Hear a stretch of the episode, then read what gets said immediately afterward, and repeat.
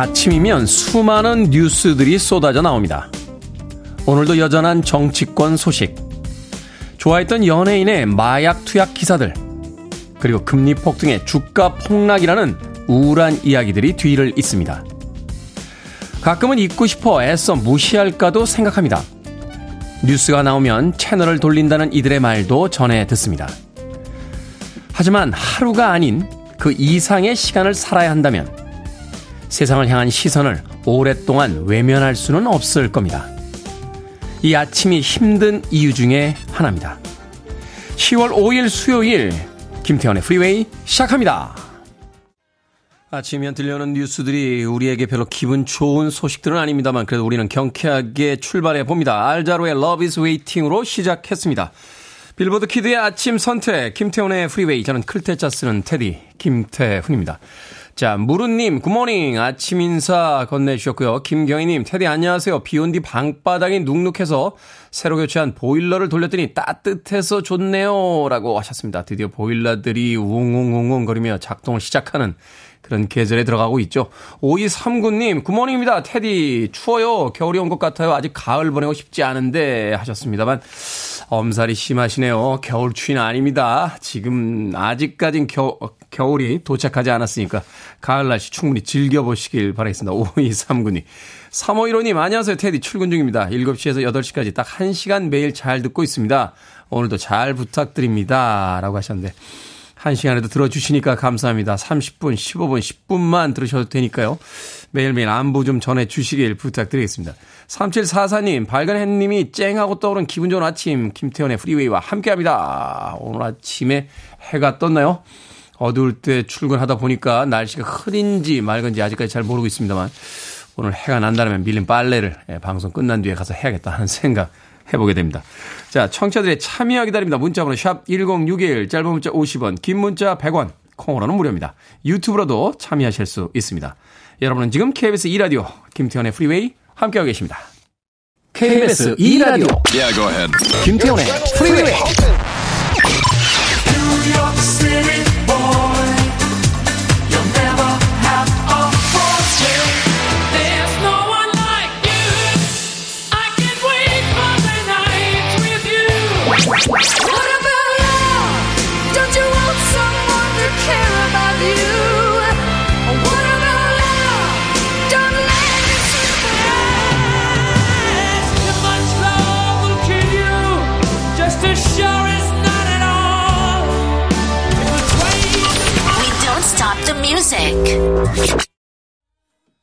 출근길에 퇴근하고 싶어지게 만드는 노래였죠. 할비 슈어의 Night and Day 듣고 왔습니다. 분위기 있는 음악 한 곡 들려드렸습니다.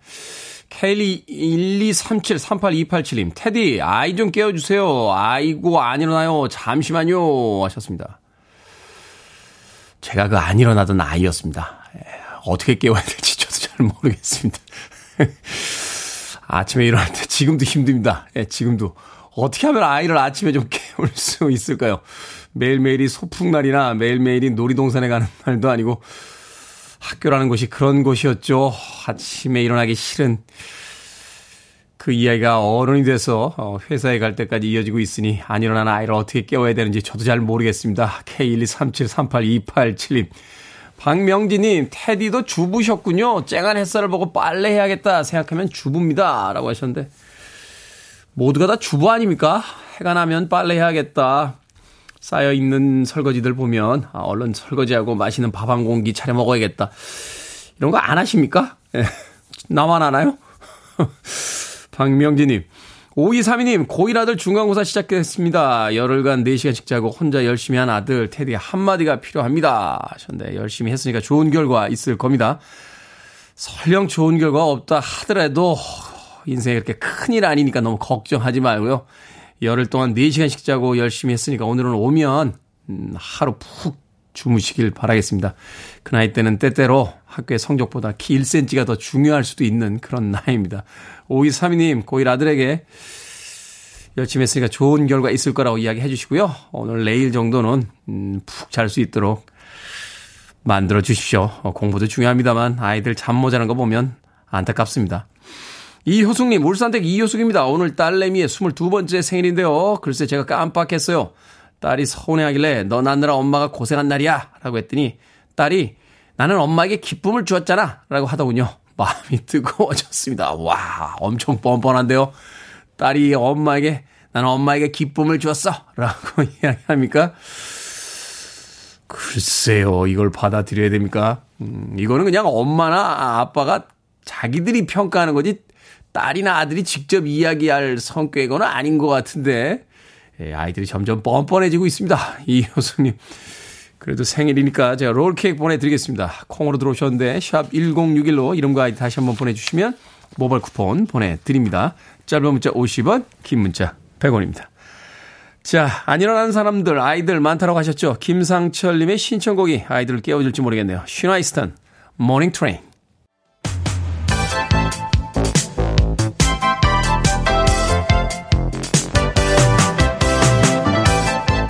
이 시간 뉴스를 깔끔하게 정리해 드립니다. 뉴스 브리핑 캔디 전현 시사평론가와 함께합니다. 안녕하세요. 안녕하세요. 캔디 전현입니다. 좋은 뉴스 없습니까? 그런 소식을 확확 저도 전해드리고 싶은데요. 아, 잘 나오지가 않습니다. 안타깝습니다. 네. 어제부터 국정감사 시작됐죠. 첫날부터 대치 국면입니다. 그렇습니다. 윤석열 정부의 첫 국정감사 어제 시작이 됐는데 첫날부터 곳곳에서 여야가 충돌하기도 했고 그렇다 보니 국정감사 도중에 회의가 중단되는 일도 곳곳에서 벌어졌습니다. 일단 국회 법제사법위원회에 대해서 지금 여야 입장이 완전히 다릅니다. 민주당 소속 의원들은 문재인 전 대통령을 둘러싼 조사, 특히 감사원의 문재인 전 대통령에 대한 서면 조사 요구에 대해서도 비판의 목소리를 내고 있는데 회의 시작 전에 민주당 소속 의원들이 이 회의장 좌석에 보면 이렇게 컴퓨터가 있어요. 그 뒤에 정치 탄압 중단하라라고 쓰인 피켓을 붙였고 국민의힘 의원들은 맞불 성격을 어, 피켓을 붙였는데 정쟁 국감 no, 민생 국감 yes라고 되어 있는데 국감의 질의가 개의를 하고 나서도 어, 한 시간이 지나서야 시작이 됐다라고 합니다. 또 뜨거운 상임위가 있습니다. 외교통상위원회 국감인데 박진 장관이 이미 국회에서는 사실 해임 건의안이 통과가 됐지만 대통령이 거부한 상태죠. 네. 그렇다 보니 민주당에서는 박진 장관의 회의장 퇴장 그리고 장관직 사퇴를 요구했지만 국민의힘 의원들은 민주당 정치 공사라고 있다라고 부딪혔고요. 국감이 또 여야 의원 간의 대립 속에 중단되기도 됐었는데 지금 윤석열 대통령 순방 당시에 이 비속어 논란이 빚어졌던 동영상을 무소속 김원글 의원이 틀겠다라고 요청을 했는데 위원장이 어, 여야 간사 합의를 전제로 틀겠다고 하면서 또 이 부분을 놓고 여야가 의견 충돌을 빚기도 했습니다. 이 동영상이 정작 행정안전부에 대한 국감, 행정안전위원회에서 상영이 됐는데 이 영상을 튼 다음에 민주당 이영석 의원이 이상민 행안부 장관에게 이게 바이든으로 들리냐 아니면 날리면으로 들리냐라고 물었는데 이 장관이 명확하게 안 들린다라고 답을 또 피했다고 합니다.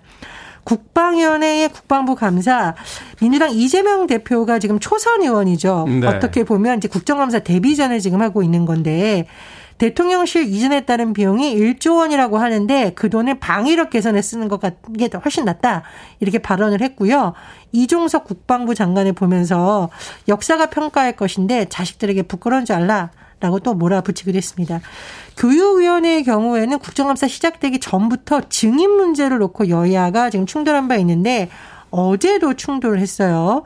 김건희 여사 논문 표적 의혹과 관련해서 민주당이 증인을 채택한 바 있는데 이 국민의힘에서 거기에 대해서 항의하기도 하고 또 증인으로 채택됐지만 불출석한 인물들도 있었기 때문에 이를 놓고도 여야가 전혀 다른 의견을 내기도 했습니다. 타이밍 절묘하게 맞춰서 다 해외 출장 가셨다. 아, 근데 테디님 말씀대로 참 어, 좋은 소식을 정치권이 주도해서 많이 만들어줘야 되는데 올해 국정감사에서 과연 제대로 된 국감이 될 수 있을까 벌써부터 우려의 목소리가 나옵니다. 그 와중에도 골프장 부킹 예약하고 계신 분 계시던데. 자, 미국의 인플레이션 감축법에 대한 우려가 결국 현실로 나타났습니다. 우리 전기차의 미국 내 판매 급감했다고요? 예, 이 미국의 인플레이션 감축법은 북미산 전기차에만 세제 혜택을 주는 거죠. 조 바이든 미국 대통령이 지난 8월 16일 서명을 한 후에 공포에서 곧바로 시행이 됐습니다. 이후에 우리 정부에 완전 비상에 걸렸었죠. 하지만 아직까지는 돌파구를 찾지 못하는 상황인데 어, 우려가 현실이 됐다 이런 보도가 나오고 있습니다. 전기차에 굉장히 지금 공을 들이고 있는 현대자동차 그룹이 직격탄을 맞았다라는 분석이 나오고 있는데요. 이게 한 기업의 문제 아니라 우리나라의 미래의 산업이죠. 그렇습니다. 이 전기차와 관련된 부품업체도 지금 타격을 받고 있다라고 하죠. 미국에서 현대차, 기아의 9월 전기차 판매량이 급감했다고 합니다. 미국에서 팔린 아이오닉 5 9월 한 달간 1306대입니다. 그런데 8월에 비교해 봤더니 14%나 줄었고 기아의 EV6 8월과 비교해 22%나 감소를 했는데 이 아무래도 IRA 영향이 있었다라는 분석이 나올 수밖에 없는 게 이 전기차가 아닌 다른 차는 오히려 판매가 지난해 9월보다 늘렸다는 겁니다. 그래서 이 IRA의 어떤 영향력이 시장에서 그대로 나타나라고 있다라는 분석이 나오고 있습니다. 그렇다면 이것이 좀 바뀔 여지가 있냐 쉽지 않다라는 분석이 나오고 있는 건데요. 미국의 정치 상황 때문입니다. 지금 조 바이든 대통령의 경우에는 이 IRA가 본인의 성과라고 굉장히 홍보를 하고 있는데 11월 중간 선거가 있습니다. 네. 그 전에 이걸 바꿀 확률이 높진 않다고 봐야죠. 그렇습니다. 다만 이제 대한무역투자진흥공사 워싱턴 무역관이 새로운 전망을 내놨는데 미국의 11월 중간 선거 이후에 이 IRA의 원산지 규정이 유연하게 적용될 가능성이 있다라고 했는데 그 말은 역설적으로 11월 전에는 새로운 것을 기대하기 어려울 수 있다라는 해석도 나옵니다. 11월 이후에도 불 어, 확실하고 그 이전까지는 거의 이제 바뀔 상황이 아닌 것 같다. 우리의 또 전기차 수출에 예, 또 빨간등이 켜진 것 같습니다. 고등학생이 그린 윤석열 대통령 풍자 만화 최근 부천 국제 만화 축제에 전시가 돼서 논란이 되고 있습니다. 예, 고등학생이 그린 그림이라고 하는데요. 부천 국제 만화 축제에서 금상을 받았습니다. 그리고 축제 기간에 한국 만화 박물관 등에 전시되는데 이 그림이 온라인 커뮤니티나 이런 데서 굉장히 화제가 됐다라고 합니다. 제목은 윤성열차입니다. 어, 윤석열 대통령의 이름과 열차가 합성된 것으로 보이죠. 윤 대통령의 얼굴을 한 열차가 연기를 내뿜으며 철로 위를 달리고 있고요. 이 기관사 좌석에 김건희 여사로 추정되는 이가 지금 그려져 있습니다. 그리고 그 뒤에는 검사 복장을 한 사람 4명이 어 칼을 치켜들고 줄지어 타고 있는데 이 열차가 달려오니까 사람들이 놀란 표정으로 이렇게 흩어지는 모습이 담겨져 있습니다. 그런데 이에 대해서 문화체육관광부가 이 작품이 부천국제 만화축제에 전시한 것을 두고 행사를 주최한 한국만화영상진흥원에 유감을 표한다, 엄중히 경고한다 라고 했고요. 해당 공모전 심사 기준, 선정 과정을 살펴보고 관련 조치를 신속하게 취하겠다라는 겁니다. 문체부의 주장을 좀 요약을 해보면 이 전국 학생 만화 공모전에서 정치적인 주제를 노골적으로 다루는 작품을 선정해 전시한 것이 학생의 만화 창작 욕구를 고취하려는 행사 취지에 어긋난다라는 건데요. 하지만 전혀 다른 의견도 나오고 있습니다. 이 부천국제 만화축제 이 작품이 전시됐었다는 얘기 제가 전해드렸는데 조용익 부천시장이 SNS에 글을 올려서 풍자는 창작의 기본이라고 반박을 했습니다. 문화에 대한 통제, 민주주의의 언어가 아니다라고 강조를 했고요. 카툰 공모에 왜 풍자를 했냐고 물으면 청소년은 뭐라고 답을 해야 되냐. 그리고 이 카툰 이제 한 컷짜리 만화죠. 이 주로 정치적인 내용을 풍자적으로 표현한 게 한 컷짜리 만화인데 기성세대의 잣대로 청소년의 자유로운 활동을 간섭해서는 안 된다라고 강조를 했습니다. 김대중 대통령의 말도 인용이 됐는데 지원은 하되 간섭은 하지 말아야 된다라는 점을 강조했는데요. 조용 시장은 문화에 대한 철학이 세상 와닿는다 이렇게 덧붙이기도 했습니다. 어찌됐건 학생들마저도 정치적인 이야기들을 내뱉고 있는 이 시기 정신을 좀 생각 좀 해봐야 되지 않나 하는 또 생각하게 되는군요. 자, 오늘의 시사 엉뚱 퀴즈 어떤 문제입니까? 국정감사 첫날 풍경 전해드렸습니다. 아, 국감 소식 심란합니다. 하지만 단감이 익어가는 가을 풍경 평화롭기만 하고요. 여기서 오늘의 시사 엉뚱 퀴즈도 나갑니다. 단감을 완전히 익히면 홍시인데 껍질을 벗긴 다음 말리면 이것이라고 부릅니다. 쫄깃한 식감, 달콤한 맛이 나는 이것은 무엇일까요? 1번 영감, 2번 곶감, 3번 다와감, 4번 자신감. 정답 아시는 분들은 지금 보내주시면 됩니다. 재미는 오답 포함해서 모두 10분에게 아메리카노 쿠폰 보내드립니다. 단감은 완전히 익히면 홍시, 껍질을 벗긴 다음 말리면 이것이라 부르죠. 쫄깃한 식감에 달콤한 맛이 나는 이것은 무엇일까요? 1. 영감 2. 꽃감 3. 다화감 4. 자신감 되겠습니다. 문자번호 샵 1061, 짧은 문자 50원, 긴 문자 100원, 콩으로는 무료입니다. 뉴스 브리핑 전혜연 시사평론가와 함께했습니다. 고맙습니다. 감사합니다.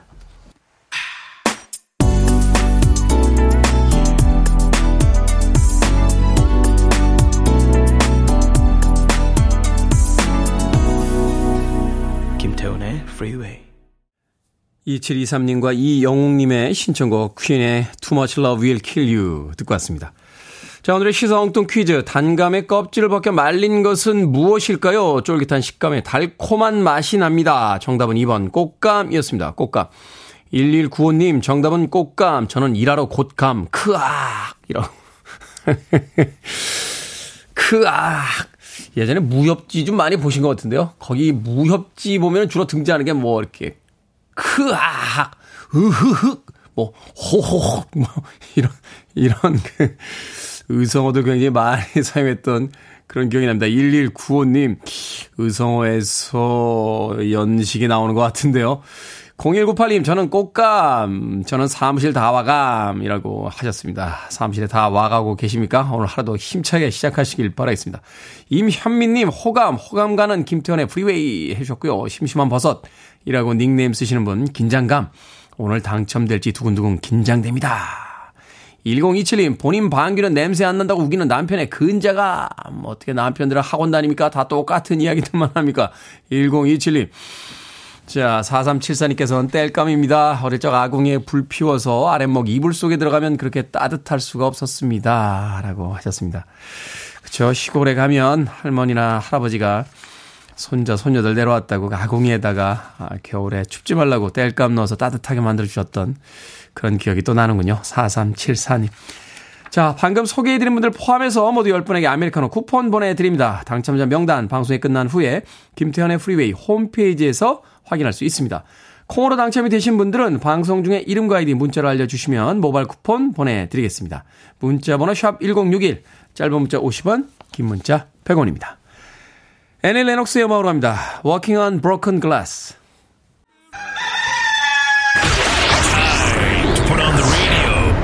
김태훈의 Freeway. Are you ready?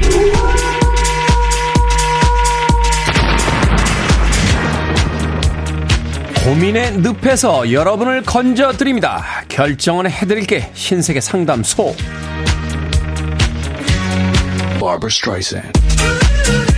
홍감자님, 저는 마기꾼이라 웬만하면 마스크를 벗지 않는데요. 내년 3월 전면 해제를 대비해서 지금부터 슬슬 얼굴을 오픈할까요? 아니면 그때까지 쭉 철저하게 마스크로 얼굴을 가릴까요? 슬슬 얼굴 오픈합시다. 언젠가 해야 할 일 지금 하시는 게 좋고요. 남들은 남의 일에 별로 관심이 없어요.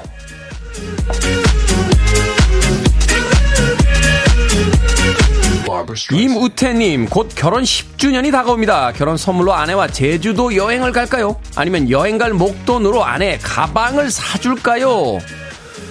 제주도 여행 갑시다. 두 사람의 결혼 기념일이지 아내만의 결혼 기념일은 아니잖아요.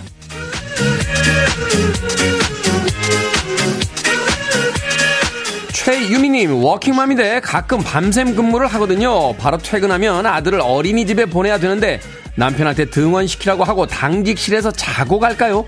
아니면 퇴근해서 제가 아들을 등원시키고 잘까요? 퇴근해서 아들 등원시키고 주무시죠. 남편에게 아이 맡기고 집도 아닌 당직실에 누우면 잠이 오겠습니까?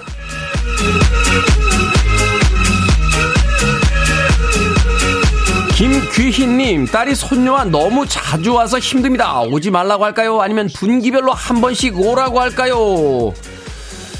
오지 말라고 하세요. 이제 온전한 내 삶을 좀 살아봅시다. 딸아, 이제 너도 네 인생을 좀 살아라.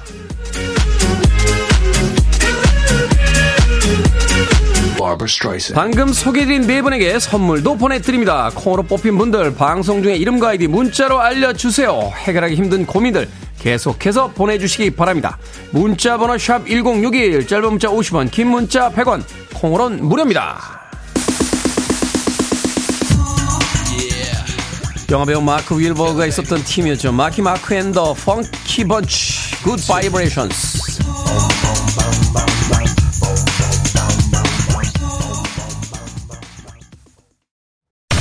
listening to one of the best radio stations around. You're listening to 김태훈의 Freeway. 빌보드 kid의 아침 선택 KBS 2 라디오 김태훈의 프리웨이 함께하고 계십니다. 1부 끝곡은 김용식님께서 신청해 주신 곡이에요. 맨하탄스의 Kiss and Say Goodbye 듣습니다. 잠시 후 2부에서 뵙겠습니다. I won't be able to see you anymore.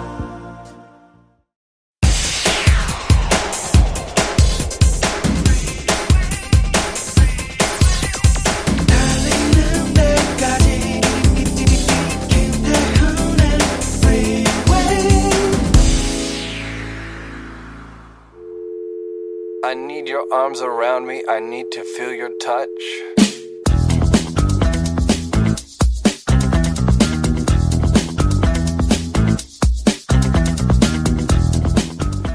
생각이 많은 사람들의 특징.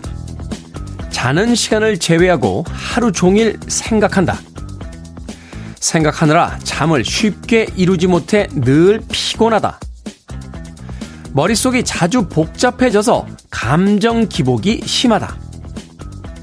선택권이 주어지는 게 부담스러울 때가 있다. 나도 모르게 타인의 눈치를 살핀다. 지난 일을 자주 떠올리고 후회한다.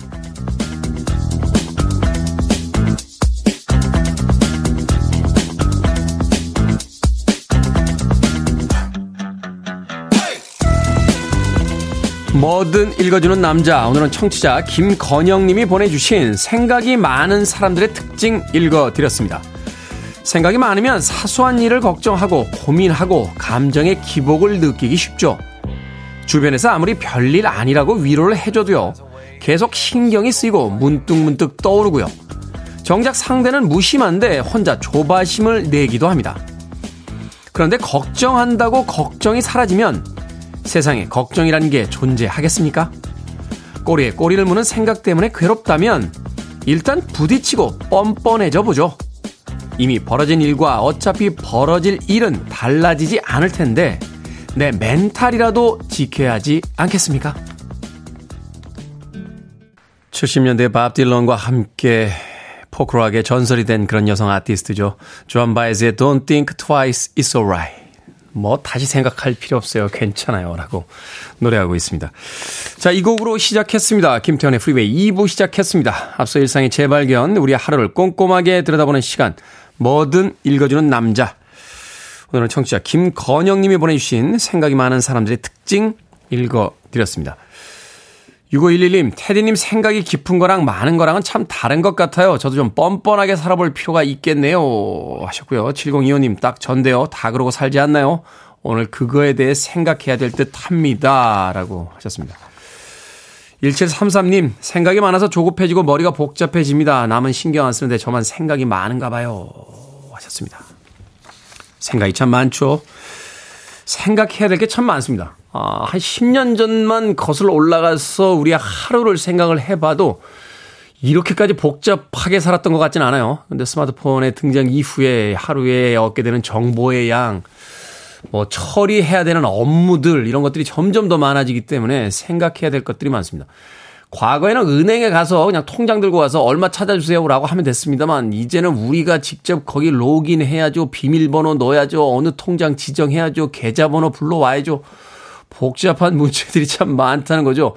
생각해보면 더 편해진 게 아니라 더 생각해야 될 것만 많아진 게 아닌가 하는 생각도 해보게 되는데요.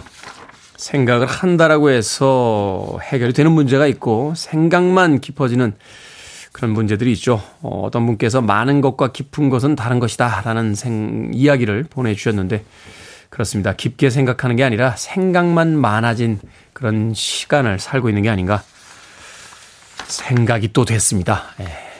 찰리 채플린이 했던 유명한 이야기 중에 우리 너무 많이 생각하고 너무 적게 느낀다 하는 아주 유명한 문구가 있죠.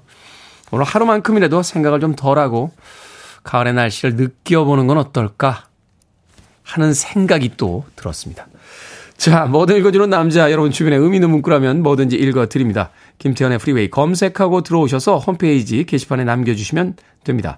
자, 말머리 뭐든 달아서 문자로도 참여 가능하고요. 문자번호 샵 1061, 짧은 문자 50원, 긴 문자 100원, 콩으로는 무료입니다. 오늘 채택되신 청취자 김건영님에게 촉촉한 카스테라와 아메리카노 두 잔 모바일 쿠폰 보내드리겠습니다.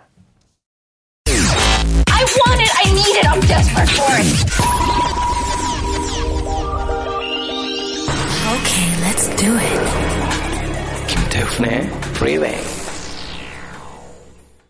비틀스의 음악 두 곡 이어서 듣고 왔습니다. 비틀스의 Love Me Do 그리고 이어진 곡은 Long and Winding Road까지 두 곡의 음악이었습니다.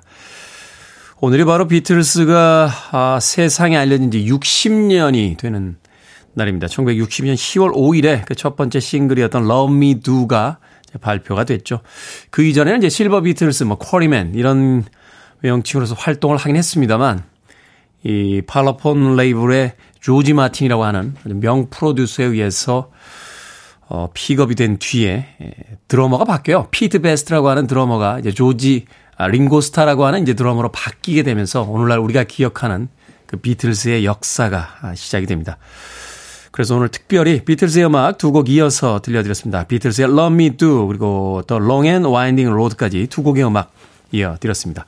자, 이번 주는 비틀스 데뷔 60주년 기념 주간으로 어, 저희가 설정을 하고요. 이번 주 일요일 1부에서 이 비틀스의 명곡들을 들어볼 수 있는 시간을 가져봅니다. 일요일 1부도 비틀스 팬들은 또 많이 기대를 해주시길 부탁드리겠습니다. 자, 이용성님, 여기는 날씨가 우중충하고 비바람이 날리면서 춥습니다. 전기장판 위에서 못 다 읽은 만화책이나 보고 싶네요. 생각해보면 예전에 정말 인생에 행복 하나 느꼈던 게 그런 게 아닌가요? 이 겨울에 진짜 할 일 없어가지고 집에서 전기장판 위에다 배 깔고 엄마가 쪄주신 그 고구마나 감자 이렇게 광주에다 하나 가득 올려놓은 다음에 그 만화빵이라고 그랬죠 만화빵. 예, 만화빵에서 몇 주 동안 다 빌려가가지고 못 보던 이연세의 공포의 외인 구단을 전지를 빌려가지고 옆에서 쌓아놓고서는 그냥 참 생각해보면 행복하다는 게 그렇게 큰 개념이 아닌데, 예, 어떤 사람들은 이야기하죠. 행복이라는 거는 양의 문제가 아니라 횟수의 문제다. 작은 행복들이 많이 쌓여야 된다. 뭐 이런 이야기도 하기도 하는데, 이용성님께서 이 날씨가 우중충하고 비바람이 날리는 추운 날에 과거의 행복을 하나 소환해 주셨군요. 전기장판 위에서 못다 익은 만화책이나 보고 싶습니다. 이하 동문입니다. 6637님, 소신역의 운전사인데요. 아내 소개로 듣고 있습니다. 항상 청취자를 기분 좋게 만들어 주셔서 감사합니다. 오늘 아내 55번째 생일인데 근무 시간이 길다 보니 생일 축하도 못 해주고 미안해서 라디오 방송에 사연을 보냅니다. 윤지연 씨 생일 축하합니다. 고생이 많고 늘 고마워요. 태호님의 멋진 목소리로 축하해 주세요.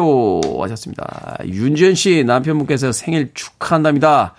오늘 하루 근무가 좀 늦긴 합니다만 그래도 윤지연 씨 행복하시길 바란다고 어, 남편분께서 특별히 문자 보내주셨습니다. 저도 가만히 있을 수 없죠. 뭔가 보내드려야죠. 뭘 보내드릴까요? 달달한 마카롱 보내드리겠습니다. 역시 생일에는 마카롱이죠. 코에다 붙이면 코골이, 귀에다 붙이면 귀골이. 수많은 상품들을 제 마음대로 예, 맞추면서 보내드리고 있습니다. 55번째 생일에는 역시 마카롱입니다. 예, 마카롱 받으시고 맛있게 예, 아내분과 나누시길 바라겠습니다. 0874님, 28살 딸아이가 어제 베트남 여행을 혼자 떠났습니다. 새벽 3시에 잘 도착했다는 문자를 받고 안도하며 잠을 잤답니다. 혼자 보내는 게 불안하지만 유럽도 혼자 여행했으니 걱정 말라고 하는데 잘 다녀오겠죠? 주말까지 노심초사 해야 할 것 같습니다. 하셨습니다. 괜찮습니다. 저도 베트남 여행 여러 번 해봤는데요. 음, 베트남 괜찮아요. 예. 너무 걱정 안 하셔도 될 겁니다. 0874님. 무등 옛날 그 서양의 속담이 떠오르는군요. 어, 평온한 바다는 노련한 뱃사람을 만들지 못한다. 풍랑이 치는 바다 속에서 어, 또 배를 띄우고 항해를 해야 노련한 뱃사람이 될 수 있으니까 아이들 그 모험을 떠나는 데 있어서 너무 걱정 많이 하지 마시길 바라겠습니다. 0874님. 음악 듣습니다. 하티야마로 갑니다. What about love?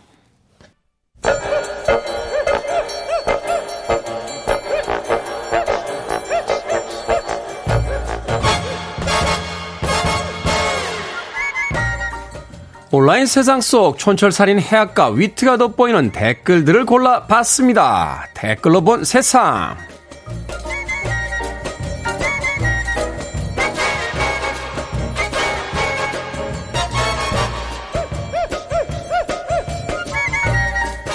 첫 번째 댓글로 본 세상 SRT를 운영하는 SR이 악성 환불자를 대상으로 강경 대응을 예고했습니다. 최근 5년 동안의 환불자 명단을 뽑아봤더니 매달 몇백 장씩 표를 샀다가 다음 달에 취소하는 사람들이 발견된 건데요. 그중 A씨는 5년 동안 18억 7,197만원어치의 표를 구매, 만원을 제외하고 모두 환불을 받았다고 합니다. 취소 수수료가 발생하지 않는 점을 악용해서 카드사의 제휴 혜택을 노린 거라 추정이 된다는데요. 여기에 달린 댓글 드립니다. 루루님. 콘서트 예매할 때도 자주 있는 일이에요. 강력한 처벌이 있지 않는 한 이런 일은 반복될 겁니다. 콕스님. 진상 방지책을 꼭 세워야 합니다. 설마 이런 짓을 할까 싶은 짓을 그들은 서슴없이 하니까요. 명절도 아니고 주말도 아닌데 매번 매진되는 구간이나 시간들이 있었죠. 다 이런 이유가 있었군요. 아니 이런 분들이야말로 신상 공개해야 하는 거 아닙니까? 도대체 한 명 때문에 몇 명이 불편을 겪는 겁니까?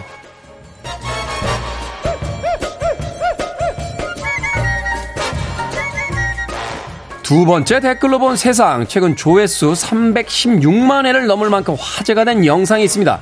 신호기가 없는 횡단보도를 건너려는 보행자와 경적을 울리면서 양보해주지 않는 운전자들을 찍은 영상인데요. 영상이 속한 채널에는 횡단보도를 건너는 사람 앞뒤를 달리고 꼬리 물기를 하느라 보행자를 가로막는 자동차의 영상이 가득하다는군요. 영상 제작자는 민원을 넣어도 달라지는 게 없어 유튜브 채널을 만들었다며 모든 교통 채널이 운전자 시각에서 운영되고 있는데 보행자 권리를 위한 채널을 만들고 싶었다고 밝혔습니다. 여기에 달린 댓글 드립니다.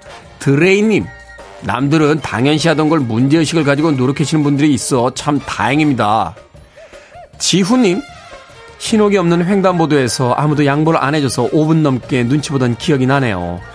낮이라 그나마 다행이지 밤이었으면 사고 날 뻔했어요. 차에서 내리면 나도 보행자죠. 좀 기다려주고 지나갈 수 있게 배려 좀 해주십시오. 내 가족들도 다 횡단보도 사용하잖아요.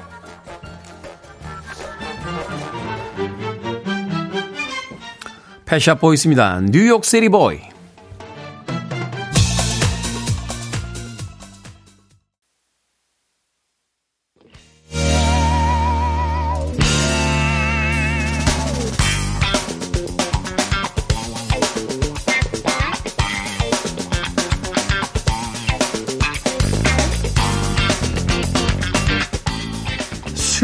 코너 약학다시 오늘도 그럴싸한 요리법을 챙겨드립니다. 훈남 약사 정재훈 푸드라이터 절세미녀 이보은 요리연구가와 함께합니다. 안녕하세요. 안녕하세요. 안녕하세요. 자 오늘의 요리 재료 가리비입니다. 가리비. 네. 가리비도 조개입니까? 그럼요, 조개죠. 아, 이게 어떤 조개입니까? 다른 페류와는 좀 모습이 다르잖아요. 좀 다르죠. 네. 근데 이 가리비가요, 별칭이 있습니다. 바로 페류의 여왕이라고 불리는데요. 헤엄치는 조개로 아주 유명하죠. 헤엄치는 조개요? 이 가리비가 다른 조개류보다 이 폐각이 굉장히 이렇게 발달이 돼 있잖아요. 오. 근데 요게 어, 누가 나를 공격한다 그러면 엄청나게 폐각을 띄우면서 물의 반사작용을 이- 이용을 해서 이게 헤엄을 칩니다. 이렇게 돌아다니면서. 아, 헤엄을 쳐요? 예, 예. 그래서 이 폐각과 폐각이 너무 운동을 많이 하다 보니까 안쪽에 있는 폐주가, 그러니까 우리가 얘기하는 보통 관자라고 하죠. 네. 굉장히 발달이 돼서 아. 일반 다른 조개보다는 훨씬 더 관자의 그 크기가 크고, 음, 음. 그다음에 쫄깃쫄깃하고, 음. 먹었을 때 단맛도 많이 나서 우리 굉장히 뭐랄까 많은 분들이 아 나는 조개 먹을래, 어 가리비 먹을래 그러면 가리비를 많이 고르는 그렇게 가리- 속하기도 하고요. 가리비가 일단 살이 통통하거든요. 그렇죠. 그러다 보니까 그냥 조개는 약간 감질만 나잖아요. 그렇죠. 빼먹고 맞아요. 쏙쏙 들어가는데 네. 가리비는 네. 약간 육고기 씹는 그런 느낌이 있어서. 맞습니다. 그리고 이 어. 가리비가요, 보통 이제 전 세계에 400여 종 정도가 있는데, 그렇게 많아요? 네, 우리나라에는 보통 이 가리비를 부채조개 또는 아. 주걱 조개 또는 밥 조개 이렇게 부릅니다. 음. 모양 자체가 그렇게 생겼기 때문에. 네. 그래서 이 가리비 같은 경우에는 어 뭐랄까 물 속에서 이렇게 깊은 해면에 많이 살고 또는 얕은 데도 살기도 하는데 우리가 보통 우리가 많이 먹는 거는 홍가리비 또는 참가리비 이렇게 두 가지 종류 많이 먹기도 하죠. 아, 그렇군요. 네. 사실 껍데기 반만 탁 껴가지고 이렇게 하여튼, 네, 네. 너무 맛있죠. 얘들은 그러니까 네. 다른 조개하고 좀 차이가 얘네는 그냥 바다에 밑에 바닥에 살아요. 바닥에 네, 바닥에 넓적 넓적하잖아요. 네네네. 그 채로 그냥 바닥에 살면서 아, 모래 속으로 들어가서 네, 그러니까 어, 어, 어. 모래 속으로 들어가지 않고 그냥 바닥에 그냥 바닥에 있어요? 네, 그냥 바닥에 되게 있어요. 조개들은 네. 모래 바닥에 저 속에 있잖아요. 속에 있는데 얘는 속도 있고 안에 있고 어쨌든 많이 돌아다닙니다. 그렇군요. 헤엄치는 조개니까. 네. 생긴 모양이 깊이 만약에 모래 속에 빠지면 나오기는 되게 힘들게 생겼잖아요. 넓적해가지고. 그러네, 그러네. 네. 이것들 중에 이제 큰 가리비, 큰 가리비에서 말씀하신 그 폐주, 관자살 부위, 음. 그거를 이제 따로 파는 게 어, 스켈럽이라고 해요, 영어권에서. 네네. 네, 그, 그런 것들이죠.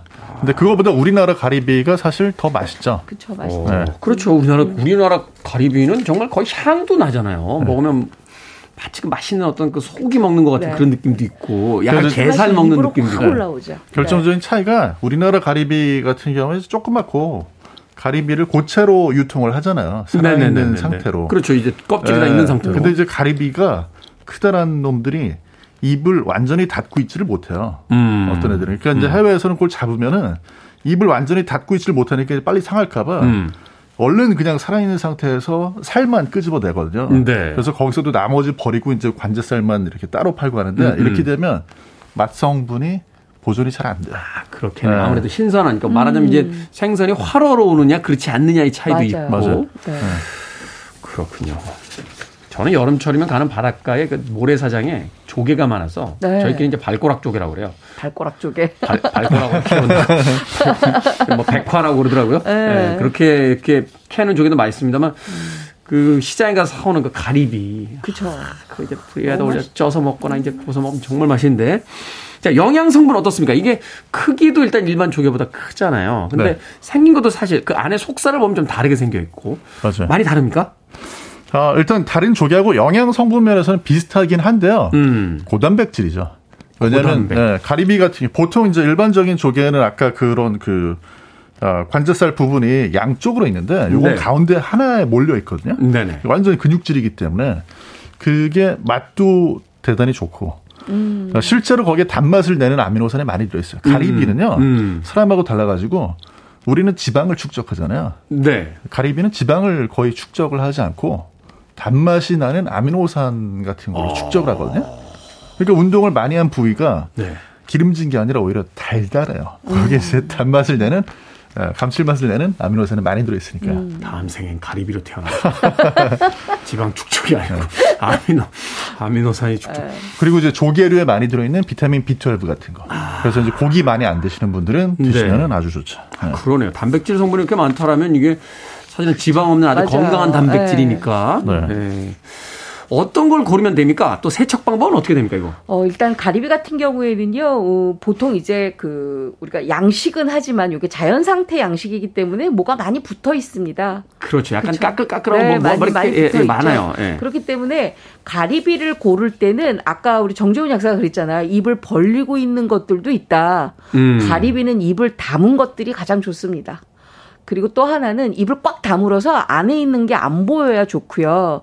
그다음에 또 하나는 그 폐각이 깨지거나 흠집 나거나 이런 건 좀 안 좋아요. 그러니까 일반적으로 우리가 뭐 채소 고를 때나 뭐 생선 고를 때처럼 그렇죠. 예, 바깥쪽에 이제 케이스가 좀 손상이 많은 거는 일단 피하는 게 제일 일단 좋다. 피해 음. 피해야 그러니까 됩니다. 아까 이제 제가 말씀드렸던 입을 살짝 벌리고 있다는 얘기는 음. 이제 완전히 닫히지 않는다는 얘기고 이제 입이 완전히 벌어졌다. 그럼 죽은 거예요. 그럼 가, 그렇죠. 그 조개도 일단 입이 벌어지면은 냄새부터 그쵸, 일단 냄새부터 나잖아요. 심하게 다르죠. 다르죠. 예. 자, 네. 그래서 그렇게 대- 하는 게 좋고요. 그다음에 우리가 참가리비 같은 경우에는 약간의 그 폐각 자체가 약간의 약간 우윳빛 또는 아이보리 색깔, 요 색깔이 나거든요. 음, 네. 그게 굉장히 선명한 게 좋고요.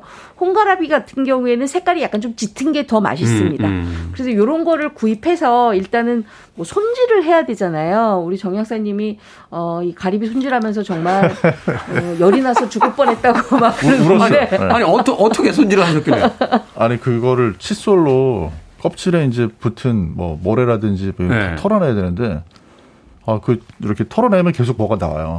계속 나오니까. 네. 털어내면 털어낼수록 계속 계속 뭐가 나오니까. 그리고 한땀 한 땀 하나씩 하다 보니까 네. 아, 이게 수제 작업하는 어렵다. 근데 일단은 이 가리비 같은 경우에는 흐르는 물에 한 두세 번 헹궈줍니다. 네. 그리고 난 다음에 물을 받아서 굵은 소금을 그러니까 바닷물의 염도로 한 3% 정도 맞춰주는 게 좋은데요. 음, 음. 보통 한 600g 가리비다 그러면은 어, 물 한 4컵에다가 소금 한 큰술 정도 넣고 가라앉혀 주세요. 근데 그냥 하시지 마시고 시면을 보여줘야 돼요. 음. 얘네들이 약간 검정색으로 되어야 깜깜해야 이게 뱉어내요. 그래서 그러니까 이렇게 비닐봉지를 씌우거나. 네, 검은 비닐봉지를 네. 씌우거나 아니면 신문지 두껍게 씌워서 어, 보통은 이제 음, 뭐 조개 같은 경우는 1시간 두셔야 하는데 이 가리비는 30분만 두시면 됩니다. 아, 그래요? 네. 그거 한 반나절 하루 놔둬야 되는 거 아니에요? 30분만 주셔도 충분한데요. 그렇게 30분 정도 하고 난 다음에는 어, 깨끗하게 이제 우리 정재훈 약수처럼 솔로 닦아주는 게 좋은데 네. 가리비는 처음부터 이렇게 비벼가면서 좀 씻어주고 가리비끼리 비비더라고요. 네. 그러니까 호두 이렇게 둘이 마- 맞아요. 맞물게 하듯이. 비벼주고 그다음에 가운 그 폐각 안쪽에 있는 주름 부분은 솔로 좀 닦아서 깨끗하게 하신 다음에 그다음에 세척하는 게 좋은데 마지막에 식초 1 작은 술을 넣고 한 번만 해워 주시면 굉장히 싱싱한 가리비를 드실 수가 있습니다. 그러니까 물에 이렇게 왜 담궈가지고 해감 하잖아요. 네네. 그 해감하실 때 제일 중요한 포인트가 소금 넣기 싫어가지고 안 넣고 그냥 맹물에 할 수 있는데 네. 그럼 가리비가 죽습니다. 아, 그러니까. 그, 그럼 안 되잖아요. 네, 바닷물. 그래서 반드시 소금을 아끼지 마시고 어.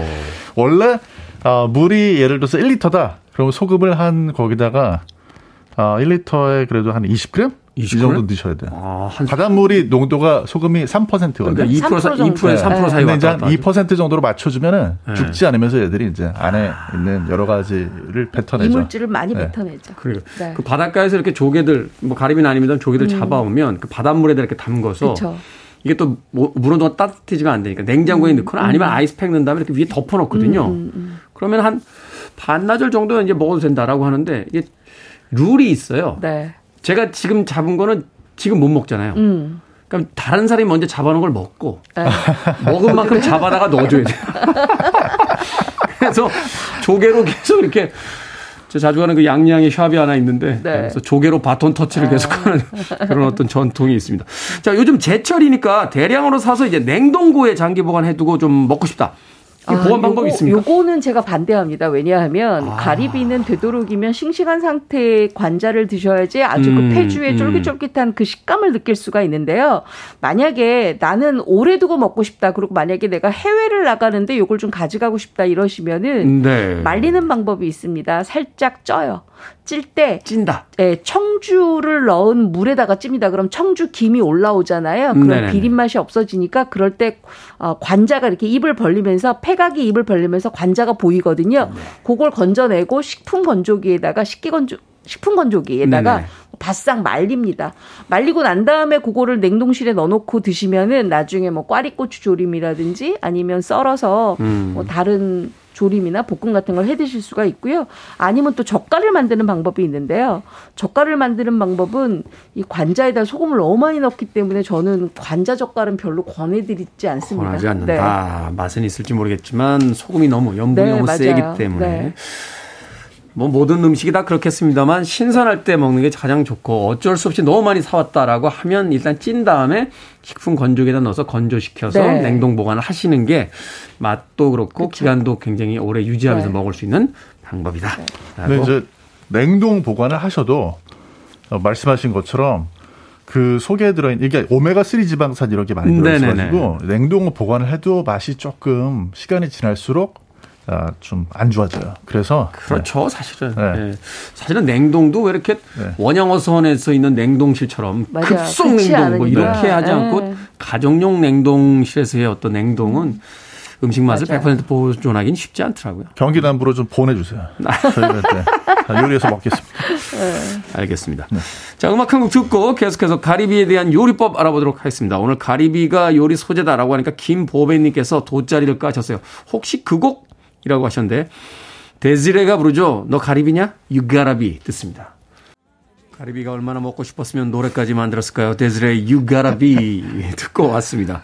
자, 빌보드 키드의 아침 선택 KBS 2라디오 김태훈의 프리웨이 절세미녀 이보은 요리연구가 그리고 훈남 약사 정재훈 food writer와 약학다식 함께하고 있습니다. 자, 가리비를 맛있게 먹는 방법 이제 두 분만의 요리법을 좀 공개해 주시죠. 네.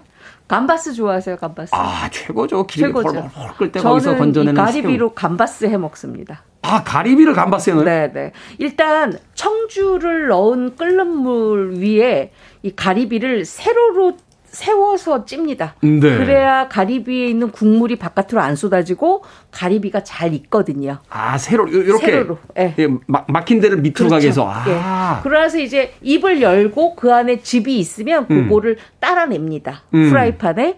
그리고 고기에다가 그걸 바글바글 끓을 때 올리브 오일을 넣고 같이 좀 끓여주세요. 음, 네. 거기에다가 마늘, 마늘. 일단 그 다음에 쥐똥고추라 그래갖고 약간 매운 고추, 뭐 네네. 프리키누도 괜찮고 아니면 없으면 청양고추도 괜찮고 음, 네. 홍고추도 괜찮습니다.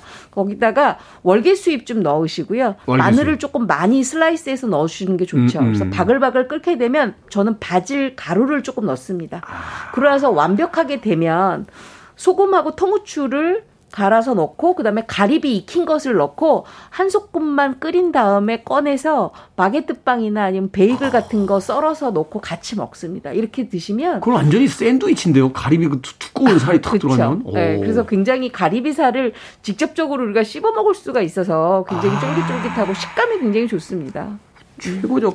그 감바스 그 그냥 그 기름에다가 빵만 찍어 먹어도 맛있는데. 맛있잖아요. 그죠? 여기 이제 그 가리비가 들어가니까 훨씬 더 맛있죠. 대부분 네. 이제 냉동 새우 이런 거 쓰잖아요. 네. 요리하는 데 가면은. 근데 이제 마늘 향만 가만하게 나고. 근데 야, 가리비를 넣어서 그렇게 할 수 있다. 네. 일단 찐 것을 이제 감바스를 만들고 나서 그렇죠. 거기다 첨가하는 더- 첨가해서 한 솥만 네. 다시 끓인 다음에 왜냐하면 익힌 거를 넣기 때문에 너무 많이 익히면 또 질겨질 수가 있으니까 네. 좀 부드러우려면 맨 마지막 타임에 넣는 게 좋습니다. 그 요리 잘하시는 분들은 그 해물탕 드실 때마다 막 짜증 내시더라고요. 이걸 한 번에 다 끓이면 안 된다고. 그렇죠. 이게 끓는 순서가 있거든요. 순서가 다 있기 네. 때문에 이렇게 되면은 뭘 먹게 되면 뭐가 질겨지고 뭔 덜 익고 뭐 이렇게 된다고. 그래서 저 같은 경우는 이렇게 그, 그 가리비로 감바스 만들고 맨 마지막에 이탈리안 파슬리를 조금 많이 넣어서 음. 좀 향과 함께 그 가리비의 그 맛을 좀 즐기는 편이거든요. 네. 이렇게 즐기시면 굉장히 좋습니다. 네. 그렇군요. 아, 감바스의 가리비. 자, 경기 남부에서는 어떻게 먹습니까? 이게 너무 맛있더라고요. 네, 생각보다 너무 맛있어요. 네.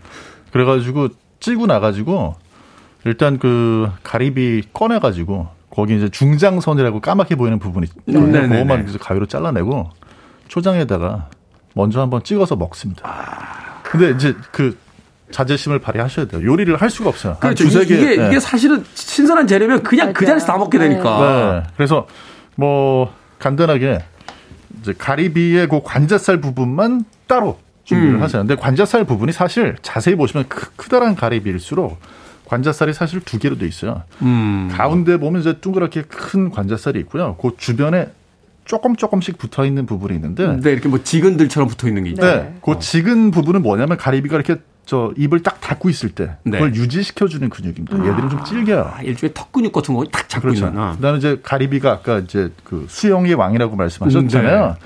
그 헤엄칠 때 사용하는 근육이 가운데 있는 겁니다. 그래서 어. 폐주. 네. 네. 그 폐주 부분만 아, 그게 제일 맛있는 부위군요. 네, 그것만 살짝 따로 볶아요. 이게 뭐 티본도 아니다 안심 등심이 같이 붙어 있군요.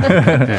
그다음에 아까 이제 그 떼어낸 부분하고 그다음에 나머지 이제 그 날개살 부분 음. 요거는 그냥 저기 그 칼로 이렇게 좀 다져가지고 음. 생강, 마늘, 대파 음. 이거랑 같이 볶아주면서 아. 네, 조미료 살짝 넣고 볶아줘가지고 이두 개를 따로 냅니다. 네. 따로 내서 먹을 때는 이제 취향에 따라서 같이. 같이. 네. 오, 그것도 이제 부위별로 이제 조금 다르게 그렇죠. 요리를 네. 하면 더 맛있게. 음. 그렇죠. 이게 사실 먹을 때 이제 식감이 어떤 게 연하면 어떤 게 약간 질기게 느껴지고 뭐 이럴 때가 있는데 이걸 분리해서 네. 국물 요리도 할 수 있습니까? 국물 요리 가능하죠. 가리비 가지고 국물 요리 할 때는요, 특히나 향신채를 활용하시는 게 좋은데요. 네. 저는 특별히 샐러리 잎을 조금 넣어서 합니다. 아, 그러면 샐러리. 화한 그 박하향 때문에 가리비의 비린 맛이 완전히 없어지고 국물이 굉장히 산뜻해지죠. 네. 이 국물 가지고는 뭐 파스타 하셔도 되고요. 아. 아. 니면뭐 라비올리 같은 거 하셔도 되고요. 일종의 육수 활용을 하는 네, 거군요. 라자냐 같이 소스 만드셔도 되고요. 만약에 요거를 칼국수 끓이신다. 칼국수도 가능한데 칼국수를 끓이실 때는 마른 홍고추하고 같이 먼저 국물을 내고 음. 그다음에 건져내고 난 다음에 관자는 떼어내고 나중에 칼국수 위에다 올려 주시는 거를 권합니다. 네. 나중에 칼국수 위에다 올렸습니다. 네. 경기 남부에게 다시 한번 마이크를 간단하게 라면 먹을 때 분명히 넣을 것 같아요. 안 넣어요. 안 넣어요? 안 넣어요. 안 넣습니까? 네, 왜냐하면 라면 넣 거기다 넣으면 너무 푹 익을 수도 있고 이 가리비의 진짜 달콤한 가을 다리비의 달달한 맛을 느낄 수 없어가지고 라면 스프 세니까 차라리 저희는 파무침에다가 넣고 무칩니다. 파무침에다가 네, 그래서 이제 초장하고 마요네즈하고 마늘하고 섞고 가리비 넣어가지고 파무침. 하, 기가 막히죠. 반찬으로. 네. 오늘 감탄사가 한 100만 번 나오는 거. 허, 이거 이게 허, 진짜 너무 나- 힘들었지만 이게 나온다는. 네, 이게 나온다는 거는 뭐 어제 많이 드셨던 얘기예요. 맛있게. 다음엔 좀 이렇게 싸가지고 또 와주시길 부탁드립니다. 자, 밥식 먹을 식재로서는 약학다식 오늘은 가리비 요리법 이보은 요리연구가 정재원 푸드라이터 약사님과 함께 이야기 나눠봤습니다. 고맙습니다. 감사합니다. 고맙습니다.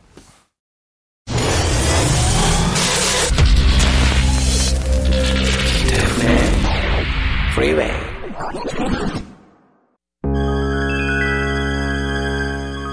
KBS 2라디오 김태훈의 프리웨이 오늘 방송 여기까지입니다. 6291님께서요. 테디는 퇴사할 때 어떤 마음이셨나요? 지금 일하는 회사와 인연이 다 했나 싶습니다. 하셨습니다. 외롭고 쓸쓸하고 그랬죠. 그래도 삶은 계속됩니다. 힘내십시오. 6291님. 오늘 끝곡은 게리 라이트의 Dream Weaver 듣습니다. 저는 내일 아침 7시에 돌아옵니다. 편안한 하루 보내십시오. 고맙습니다. I've just closed my eyes again. Climbed aboard the dream we